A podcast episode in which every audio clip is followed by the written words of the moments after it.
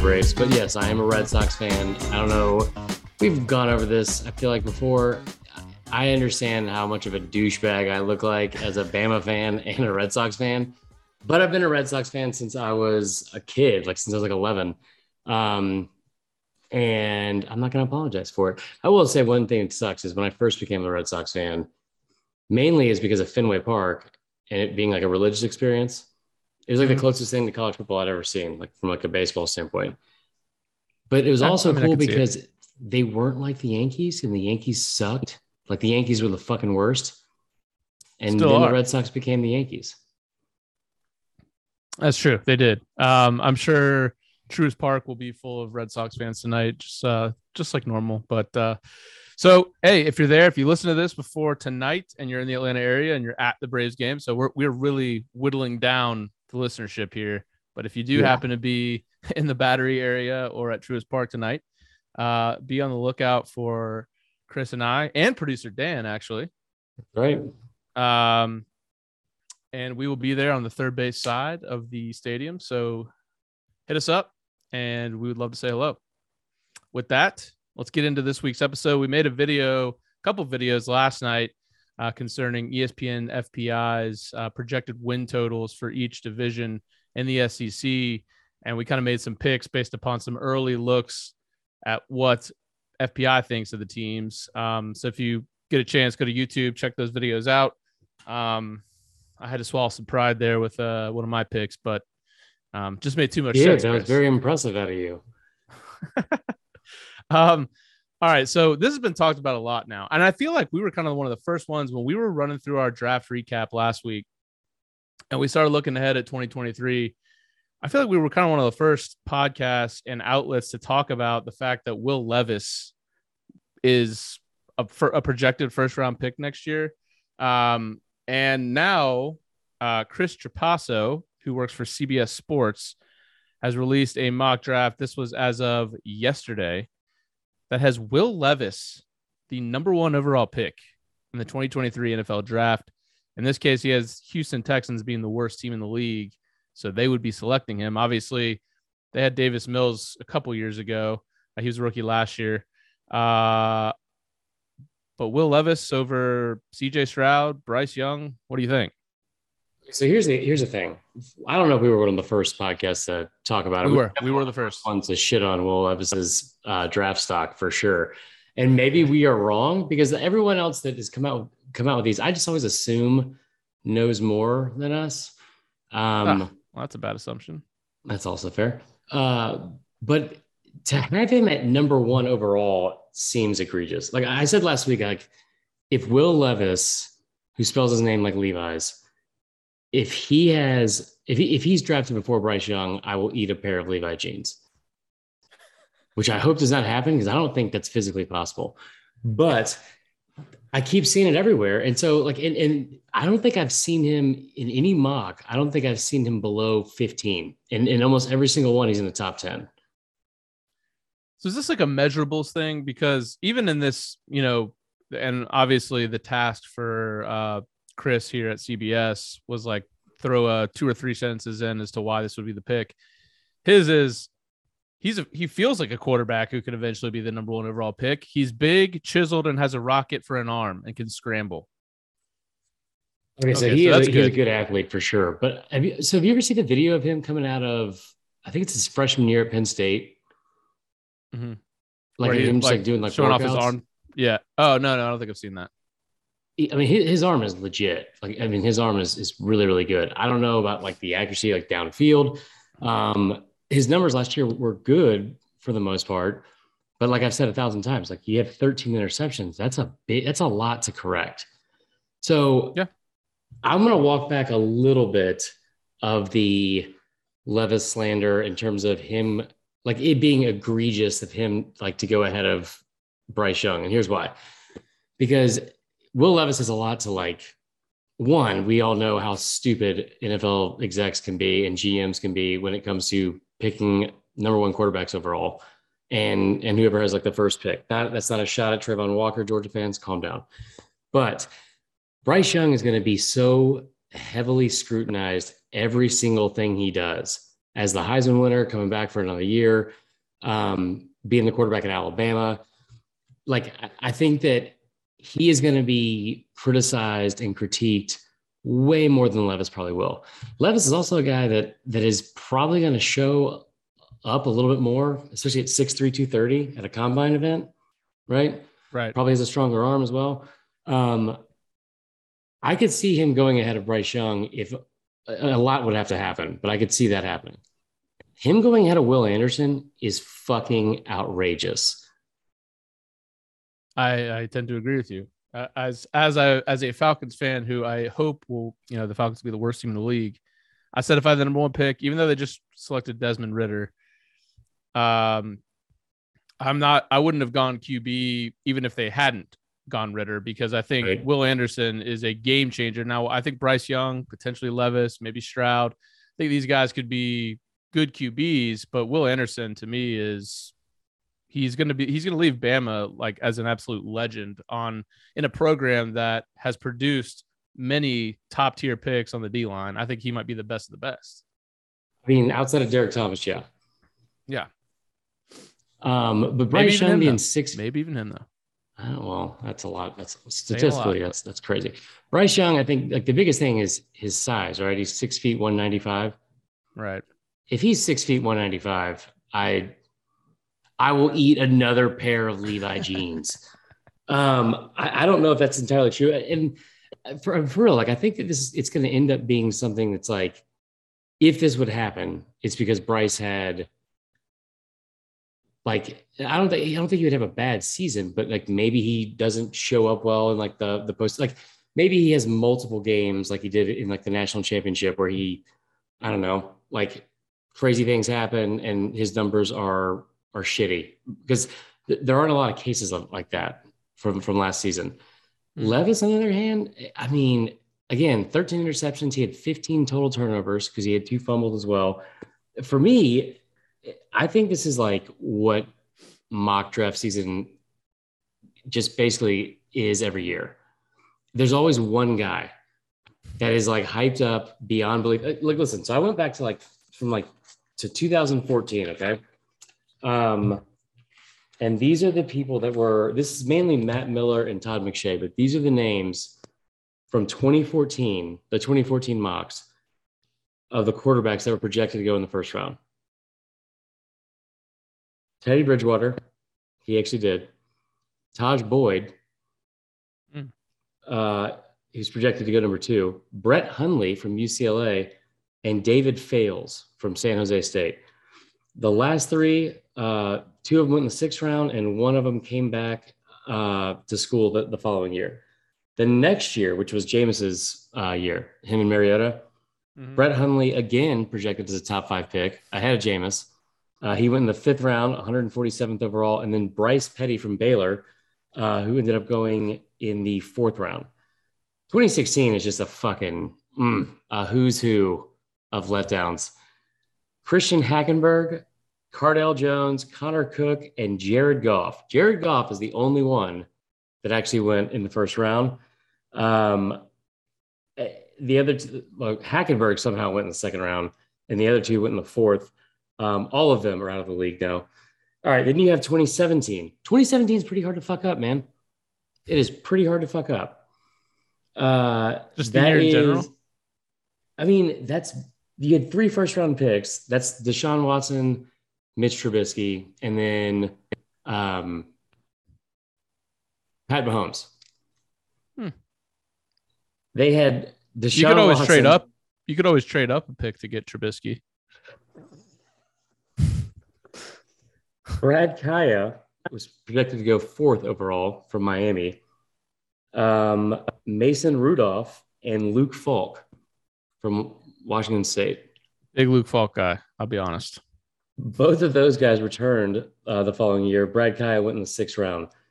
Um, 2018, actually pretty impressive. Josh Allen, Josh Rosen, Sam Darnold, all of them went in the first, but the number one overall was Baker Mayfield. Nobody had him in a single mock year before. I'm almost done, I promise. 2019, uh, Justin Herbert, Drew Lock, Clayton Thorson from Northwestern. I don't know what he's doing now. Um, Shea Patterson, Nick Fitzgerald. Nick Fitzgerald. Nick Fitzgerald. That's the Bieber guy.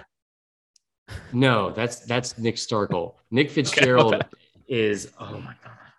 I, I, don't even know how to explain. If you if just like a like a, a less tan uh, Joe Milton.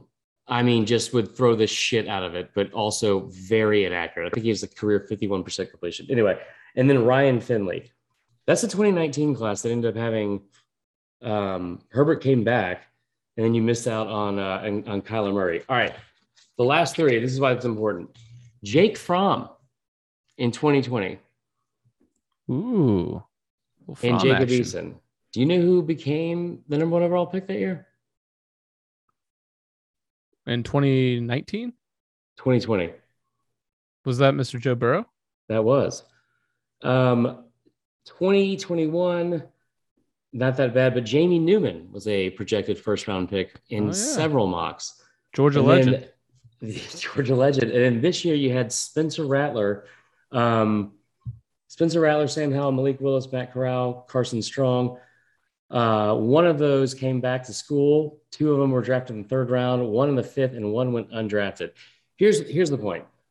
You've had a number one overall pick in the draft be a quarterback in 2015, 17, um, 18, 19, 20, and not, yeah, and 21. Right. Um,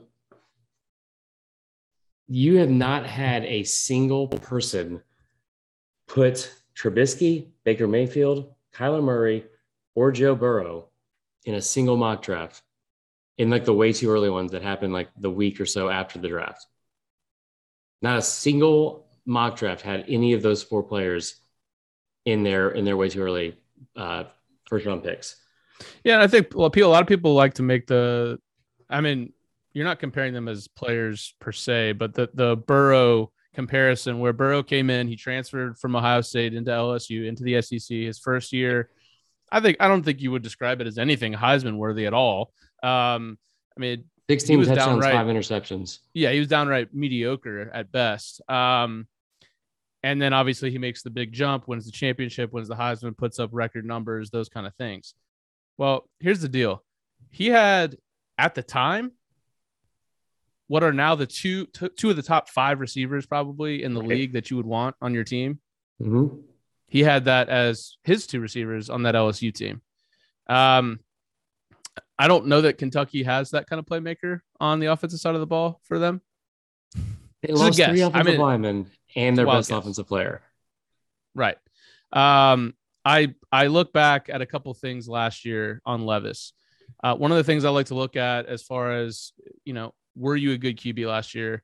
Uh, this might be triggering to some Georgia fans, but passing efficiency. It's the names that, that we all know from last year. Uh, Grayson McCall actually has the had the top passing efficiency of all time last year, which is kind of crazy. Wait, what? Um, yeah, he was not ranked number one all time in passing efficiency that last his season last season. CJ Stroud two, Hendon Hooker three, Stetson Bennett four, Caleb Williams five, Bailey Zappe from Western Kentucky, who just got drafted by the Patriots, and Bryce Young, Kenny Pickett's in the top 10, KJ Jefferson, Tyler Van Dyke. You're seeing it, you're seeing um, a very common theme here. All these guys, uh, maybe not all of them, are are either were first round picks this past year in Pickett, drafted in the NFL, or are projected to be top picks. You know where Levis ranked in passing efficiency last year? I do not. 45th. Uh, he was down there by uh, your boy Chance Nolan from Oregon State. Okay, first off, that's not my boy. uh, I, I look back at some of the numbers from last year. We were talking about this last uh, last night a little bit before we recorded videos. Some of the big games that Levis had last year at Georgia, you know, and look, fantastic defense, no doubt, mm-hmm. but 192 yards, uh, 4.6 yards per attempt, which isn't great, uh, not very explosive. Uh, you look at Florida, he had 87. Now they didn't they they if I recall correctly, well, I have it here. No, it was a close game. He had 87 yards passing right. against that Florida team last year. Um, Vandy, now probably didn't need to be in the game much, but 177 yards passing. LSU 145, South Carolina 102. Missouri 179. This is these are not the numbers of a number one overall pick. Now, I'm not No. saying he can't get there, and I know that Mhm. a lot of these people making these mock drafts are projecting a step up, but when that entire offense is losing some of the offensive playmaking ability that they had last year, plus, like you mentioned, three offensive linemen, I don't see how his numbers progress exponentially from those to where you'd be, hey, I'm all in on this guy's the number one overall pick. Yeah, I mean, like going even further than that, like, and I, I know going over like, like the main reason I even brought up all like the projected, like way too early mock drafts because there does, especially recently, there there seems to always be a guy, whether it's Jamie Newman, whether it's, I mean, Jake Fromm was projected number one overall in some mocks. Um, but the fact that you didn't have a single mock draft with Burrow, I mean, Kyler Murray was like, uh, I think like 11 of 18. Those were his, those are his overall stats, like for his career. I mean, Baker Mayfield, he had put up a, a- like really good numbers like the year before. We talked about Burrows. I mean, but Burrow went from 60 touchdowns, I'm sorry, 16 touchdowns and five interceptions, and not even having his first 300 yard passing game until late November to 60 touchdowns and six interceptions. And, Right. and you, you talk about the passer efficiency. Um, the fact, like, if he's a first round pick, I think it's awesome. That's great. He's very talented, and there's you know who knows what like what will happen in year two because he did come in mid year. You know, like a lot to learn going into the season, and that's exactly what Burrow did as well. His first season, we saw the jump. But like you said, you're also you're losing three offensive linemen and really good offensive linemen. Um, you are also replacing your best offensive playmaker in Wan'Dale Robinson, and you only return five starters, right? Ten total on the team and they're they're returning offensive production like you know the espn stat um, is only 59% which is 86th in the country so all of that and then you talk about the passer efficiency there isn't there hasn't been a number one overall pick that has had a qbr like ranked less than or outside of the top eight in the country and almost every single one you talk about burrow kyler um, was it burrow kyler baker and Jameis, they not only had the number one overall QBR in the country the year before they came out, they set like the all-time record for that number on, on like since ESPN's been keeping up with it, like back to back to back to back. Levis at 18. I- don't know. I mean, that I don't think that is necessarily like what you're going to hinge his draft status on, but it's not good. And then uh, you know we've we've gone on long enough just about this part, or I have. But you look at his numbers just in general from like his overall numbers 66% completion percentage, um, 216 yards per game. Like I said, 24 touchdowns, 33 overall. But let me let me attempt. stop you there on the on the touchdowns. Eight of those touchdowns came against ULM and New Mexico State. Bingo. And you look at his numbers against like overall and compare him to what he looked like against the SEC on the road versus winning teams or versus ranked teams. They went down across the board. I mean, like we're talking about like no, nothing higher than six and a half yards per attempt, uh, nothing over 175 yards per game. Completion percentage was about the same, but ev- I mean, seven seven touchdowns of those 24 were against teams with winning records. He only had seven touchdown passes in, in five games eh, with with that like metric. It's crazy. Yeah.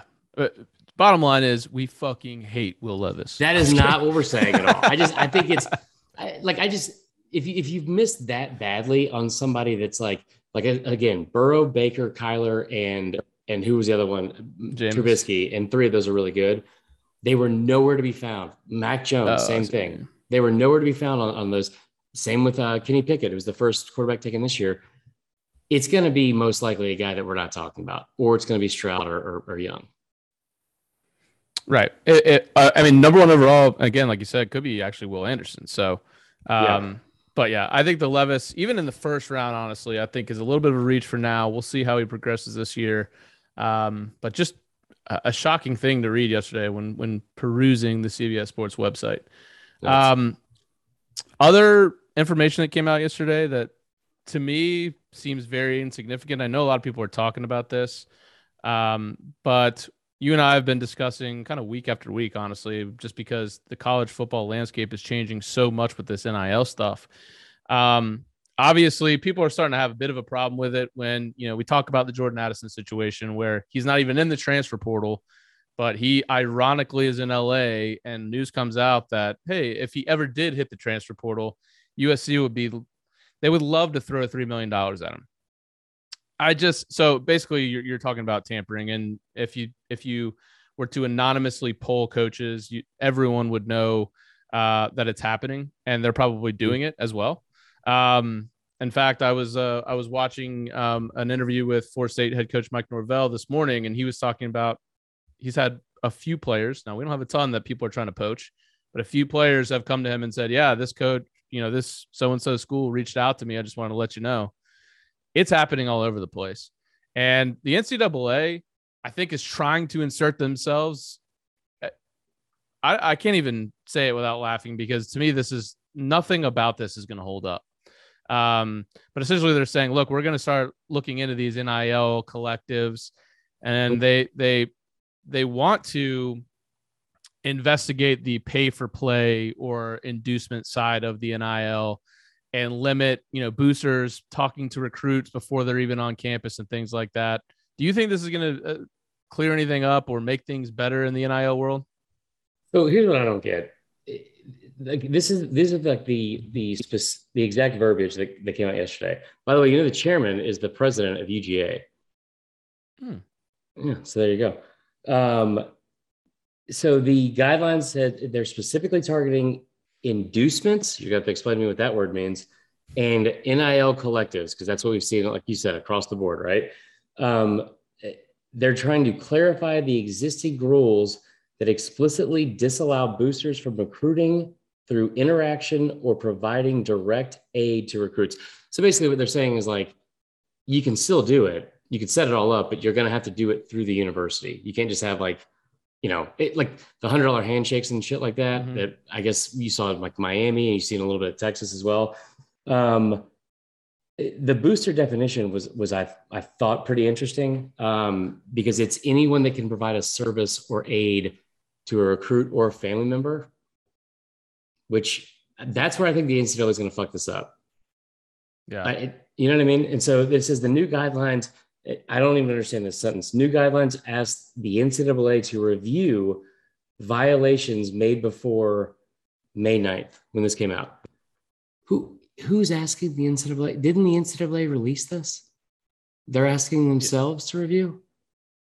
I think it's just really funny that essentially they tried to wash their hands of all this NIL stuff, and then all of a sudden they're like, "Well, we, you know what? Maybe we should come in and and enforce some stuff. And I, I, I There's saw anything we're good at, it's that. Right. And I saw a great tweet the other day from uh, a guy I like to follow through 247. He's uh, Bud Elliott. He he used to be mm-hmm. uh, pretty involved with uh, Florida State side of things. And I, I thought this was a pretty funny tweet, but also I, I could consider it um, certainly to become true one day. He said, crazy thought. Ever let your kid try something you know they can't do as opposed to just telling them no? The NCAA is trying and failing to enforce guidelines could be held up as more evidence of the need for college football to break off and be run by the Power Five slash CFP. Right. So essentially, yeah, go ahead, NCAA. Go ahead and try to to do this. And when you find out that you can't, it's just more evidence to us that there's really no use for you here anymore, and we're going to govern right. ourselves. I actually think that that's a pretty pretty good thought there, and I I could see that coming true.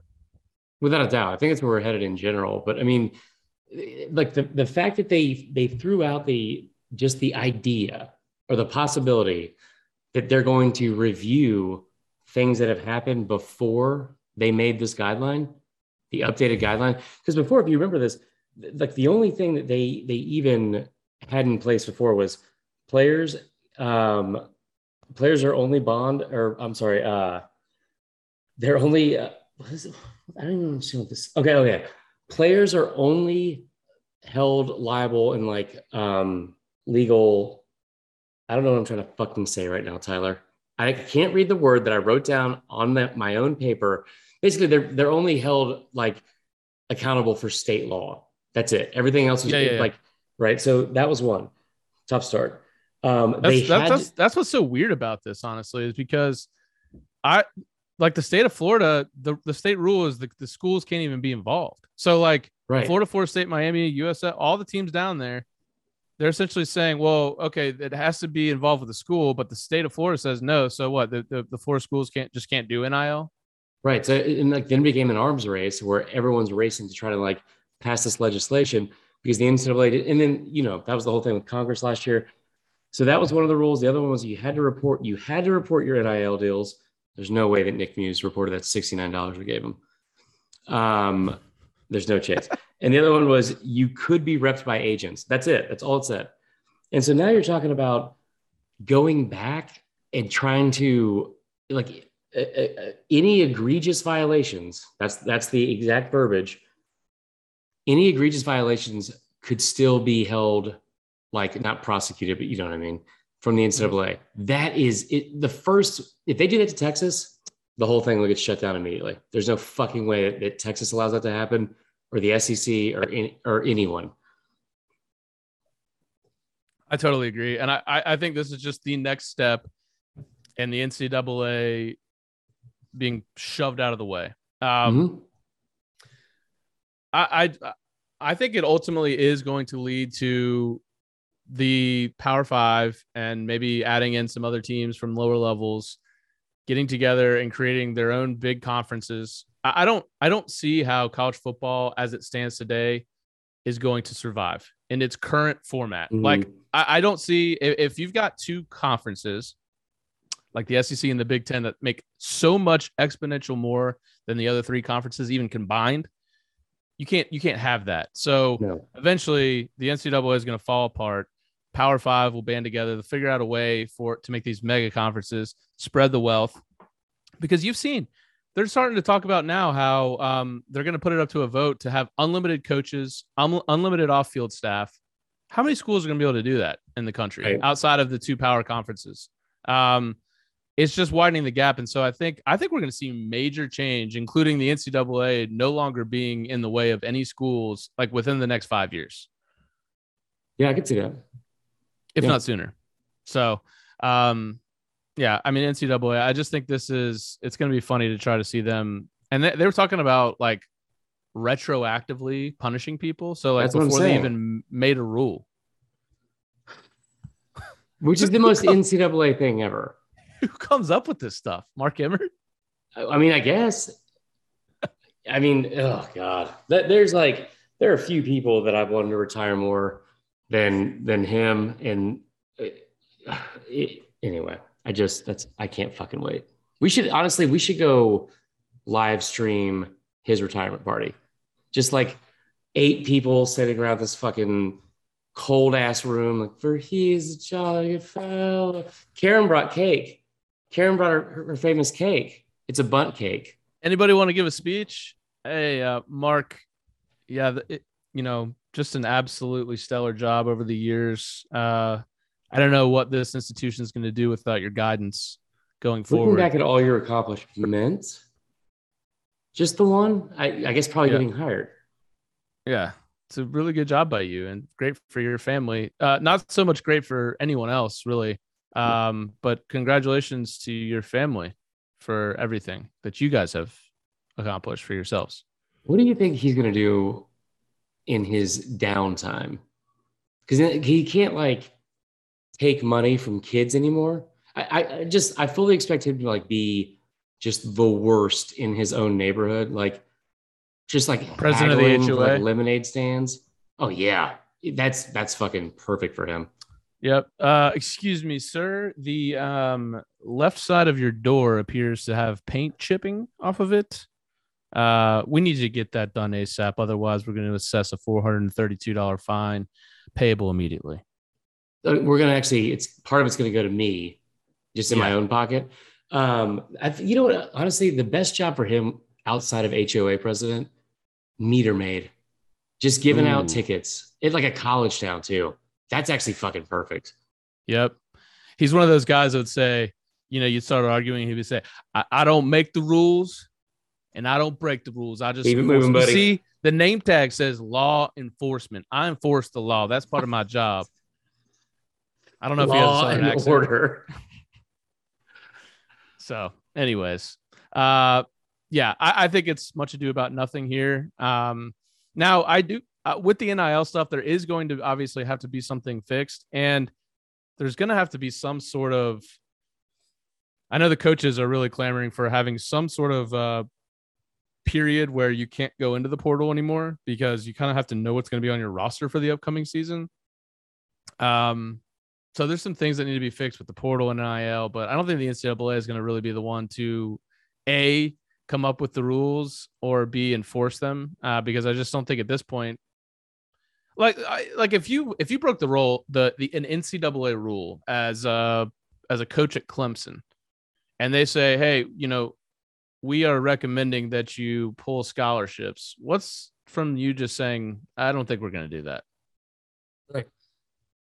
I mean, Auburn won a whole national championship like that. exactly. So there's an asterisk though. Well, you know, in our hearts there. Maybe we'll get Reggie Bush's Heisman Trophy after all. You know that, Mark Emmert like just melted that thing down, made a bunch of fucking like figurines and shit like that of himself. Just um, just himself, just a, a bust yeah. of him. So, anyways, um, so we'll see what happens with all that, um, and we'll obviously uh, report on it as the big J journalists that we are, if something does come down. Um, but yeah, in the Jordan Addison situation, obviously, a lot of what's going on with that I think sparked this not only debate, but then the NCAA thinking they could get involved. He's in the portal now officially. So last time we talked about it, he wasn't in the portal yet. He claims that, you know, he could always go back to Pitt. I think most of us think that that's probably not going to happen. Um, it seems that maybe some SEC schools have entered the mix now. Have you been hearing anything on Jordan Addison? So he was working out with Bryce Young, which I, I, don't feel like is that big of a deal. I feel like in the summertime, you know, that happens a lot. Um, if he came to Bama, it would be awesome. And I hope they're tampering the shit out of that. Like, because well, it's not tampering anymore. Was, He's in the portal. It's free game. So here's the other thing. We we reported this incorrectly last week, and and Stewart Mandel came out, who's like an actual Big J journalist and has like a fuck ton of connections, works for the Athletic, all that kind of stuff, and, and then just smugly wrote like some tweet about how like um it's funny how quickly things can just become true on Twitter based off of just one random tweet because USC doesn't even have a collective. You know what? You probably could have came out before all that shit started and like set the record straight on that. I don't like I don't remember right. how that that rumor became fact, but it didn't seem like it was like just some, you know, outlandish like tweet, I guess that like people everyone just took seriously. Well, I mean, to me, that's just semantics. Okay, so if it's not a collective, did somebody offer him three million dollars? Not exactly. a collective, just one person that works for Beats. Right. Um, yeah, and if you have like you have you know, when there's smoke, there's fire. When you talk about when you have like their head coach at Pitt openly calling out Lincoln Riley and trying to like figure out the whole tampering situation. No, but I tell you what, somebody brought this up last week. I think on 24 seven. Tennessee is a team like to look out for because that would be a perfect fit for that kid. Wow. In, in Heupel's offense, oh my God, that would be just outstanding. Tennessee does not seem to be uh, messing around too much on the NIL front at this point. No, I tell you what, man, shit like this is like a perfect way to get that program. That I'm talking about like some of these dormant blue blood programs, and Tennessee absolutely is one. Um, Tennessee, Texas, USC, like you know some of these like bigger names with deep pockets and uh, that have like a lot of tradition and a lot of resources this is the perfect way to bring them back uh it seems the latest trend uh as far as the arch manning recruitment is texas at this point so well, obviously that could that change you did chris get gd right i did I mean, I, and to me, his decision probably isn't as much based on NIL, just because he comes from mm-hmm. a family with a lot of money. Um, but it doesn't hurt. And this the schools in Texas with oil money. I mean, you know, oil money. You know, I do. I do not. Oh, okay. Well, they got a lot of it in Texas, and uh, they got a lot to throw around at these recruits. So, um, yeah, Texas. That's all it takes. You get an Arch Manning. I mean, they already got Quinn Ewers. Um, but I'm, I'm telling you right now, Texas of that. is going to be real good this year. Texas is going to be back. You're calling it now? I've already, I've already done it. I've been calling that. Dan Matthews. Don't, don't you dare. Don't you Dan dare, Dan. so, um, but yeah, we'll we'll see what happens with Jordan Addison. Maybe by the next time we record, he'll have known where he is going. Maybe it's not USC. Um, Caleb Williams was openly tweeting at him uh, to come to USC, so we'll see how that goes. Um, anything else on on your docket before we end the pod today? Um, no, check out the uh, like a bunch of the lines um, for week one came out. There's some some pretty good uh, opening week lines I think that are kind of interesting. We can you know we can get to that next week. Um, what was the other thing? Oh yeah, the videos we did for the SEC win totals from FPI because um, some of the over unders are coming out for the year, and also the uh, the first lines came out for division winners. Georgia is minus like 750. It's probably not enough. I mean, at that point, if you think like if you want to try to like throw a long shot out there, like maybe Tennessee does get Jordan Addison, you know, minus 750 is just that's that's Clemson level of the ACC type odds there. I mean, yeah, that's the kind of shit you were trying to pull for the uh the draft. Uh, yeah, yeah, Travon Walker minus a thousand to be the first Georgia player. I would have hit, by the way. It's all matters, bro. Throw throwing a thousand dollars to get what is it one one dollar? I I think it would be ten, but yeah, either okay, way. um, no, we'll get to that stuff next week, and then um, we we need to figure out a trip because we got we got baseball, SEC baseball tournament still coming up. Um, we got open doors. Yeah, I don't want to go to Nebraska ever, but maybe the College World Series. I've heard Omaha's a fun time. Okay, it's just from that one OAR song. Uh, don't don't give me OAR slander. All right, love All OAR. Right, we're gonna sign off on that. All right, all right, all right. Yeah, if you're out of the Braves game tonight, just so happen to be, try to find us. We'll give you a high five. I'll give you a hug. All a right. side hug. Let's keep it fucking classy. All right, Tyler. It is that time of year where there's not much to do until uh, magazine season, which is a fantastic season. We're going to look at the over unders from the FPI, which is now, if you're talking about, I don't know, um, projected win totals, rankings, whatever, uh, it is like ESPN's go to. What what would you trust from FPI's numbers? You know what I trust? I think last year they had Mississippi State as like the fourth best team in the country. Eight. It was eighth, uh, like right out of the gates. It was the it was the first releasing, or like anyway. No, I mean FPI. I think it's a a good sense of what we know of these teams. I think it's a little different now with the transfer portal. It's I feel like it's kind of hard to power rate these schools without having to see. I mean, some of these will still get transfers in. Yeah. So I mean, but for now, I, I think it's a, at least a decent look at what we can expect for over unders for the fall. I feel like FPI is somewhat like like your shady accountant. You know what I mean? It's like we're gonna fudge the numbers. It'll be fine. It'll be fine though. You're get, you're definitely gonna have this amount of wins by the end of the season. All right, here's what we're looking at though. SEC West over unders. Um, which one of these seven teams are you highest on covering their win total? Uh, so I was shocked by this number on the on on the team I chose here. It's Texas A&M. Um, it's 7.5 is the is the mm-hmm. projected win. So even if you want to round up to 8, I think I think it's a no-brainer to bet this. I mean, they're playing first of all, they're playing UMass, who is year in and year out the worst team really by far good. in the country. Yep. Um, Sam Houston State app, that's 3 already. So you need four more for the rest of your schedule, SEC and then you're also playing Miami, which to me I think A&M if they're the level of team that they should be this year, should easily get past Miami. Um, you've got Auburn on the road, but uh, who knows what Auburn even looks like this year? I don't even know what they're going they're doing at QB yet. Um, you've got a stable for sure. You've got uh, the last the last game is is a, a, program in LSU who maybe by the end of the season will be better, but first year coach uh, there, so. I don't know. I, th- I think A and M can easily go over seven and a half wins. Um, that's going to be a no brainer bet for me. All right, I'm in this. I'm in a similar boat because Ole Miss is seven. It's seven point seven, so basically seven and a half, right? Yep. I, I do feel like they're going to come back a little bit. A ten win season in year two under Kiffin is really impressive. I don't want to look at his track record and base anything off that. But I will say this: there's an influx of talent. Uh, you have Zach Evans at running back, right? Um, you you have I don't know if it's gonna be Altmyer, if it's gonna be Jackson Dart at quarterback, but you're gonna have a lot of talent there. It's year three in that system, so I, I know they lost some guys in the NFL. But here's the thing: they they get Kentucky out of the out of the East and Vanderbilt, right? I, I think that's and they get Kentucky at home, okay. which I just feel like that sets up well. The other part is they get Georgia Tech as one of their non-cons, Central Arkansas.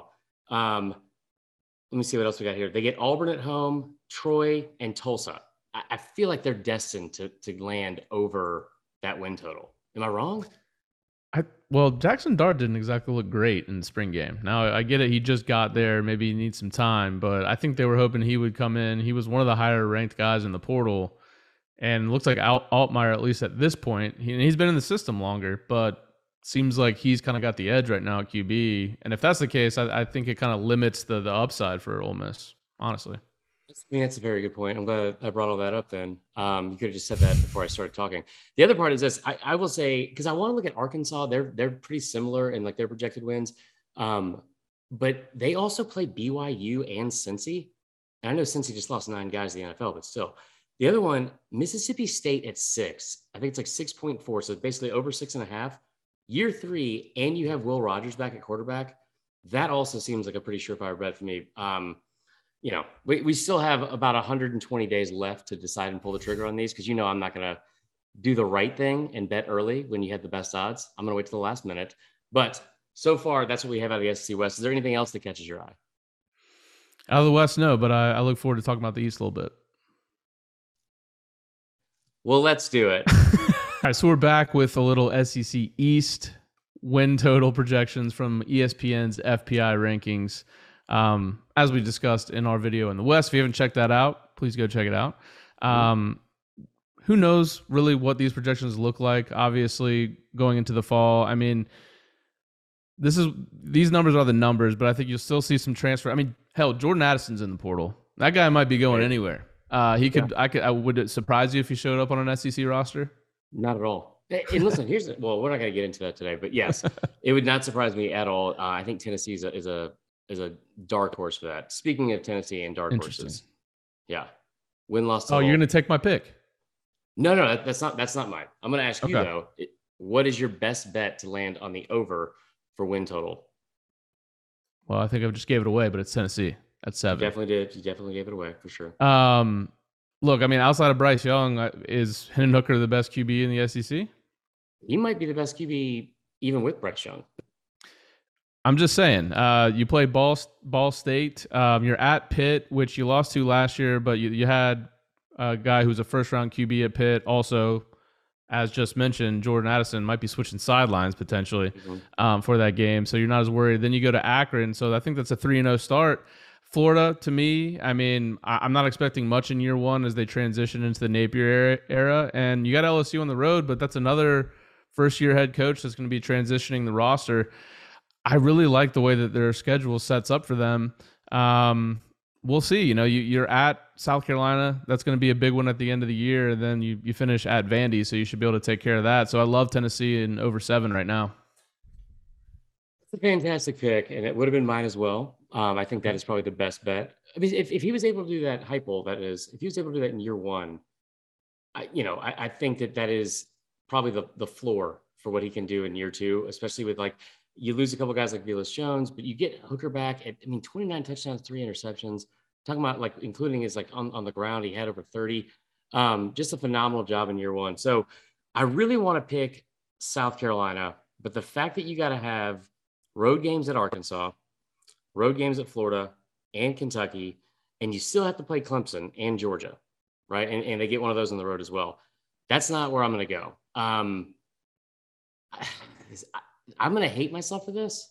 Oh no. But I'm I'm going to take Georgia over okay. 11 and a half. And I know that sounds crazy and we've watched Kirby screw that up a number of times, right? Like I, I, I totally get how ridiculous that sounds. But you watch the spring game. I was there in person watching like the amount of talent they still have there.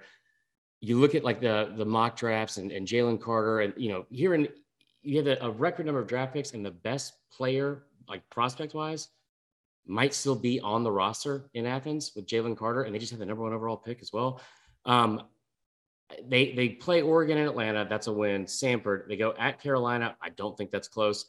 Kent State, Mizzou on the road. Maybe maybe they catch them like napping, but you get Auburn, Tennessee, both of those games at home, and then then you get Mississippi State and Kentucky uh, to close out right before you play Georgia Tech, which is obviously a win. I don't see who beats them. I, I mean, maybe Mississippi State jumps up after they they go Florida and Tennessee back to back, but I think Georgia is one of the better teams in the country. And I this sounds crazy, but I That's feel a like hot they're almost being slept on a little bit. That is a hot. Take. I, I for real, I feel like they're almost being slept on a little bit because of all the hype around Alabama and Ohio State. It's a fair point. I, I do think um, I, I'd love to see how Kentucky replaces uh, our boy Wan'Dale Robinson. Yeah, Um, but if Levis, who we're going to talk about later this week, is to be, you know, projected potential number one overall pick, you're talking about road game, potentially a night game if Yeah. Kentucky's good, um, with a first round level QB. Now, I don't know if you and I agree with that. We'll see. Tune in later this week. Huh? there it is. Um, but that could be a potential um, bump in the road there towards the end. But I, I agree. I mean, the rest of the schedule looks, uh, I don't know, like a cakewalk, honestly, for a team like Georgia. Right. And I will say this. So you and I both live in Atlanta.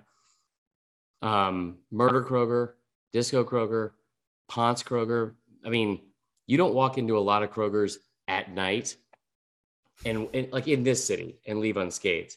You don't walk into Kroger Field in. November and leave unscathed. You probably do, statistically speaking, but we'll, you know, we'll see what happens when we get there. All right, those are our picks for the SEC East. Make sure you check out the SEC West predictions as well. Um, and we will catch you next time. I don't know why I did the peace sign. I did it back. yeah, that was cool.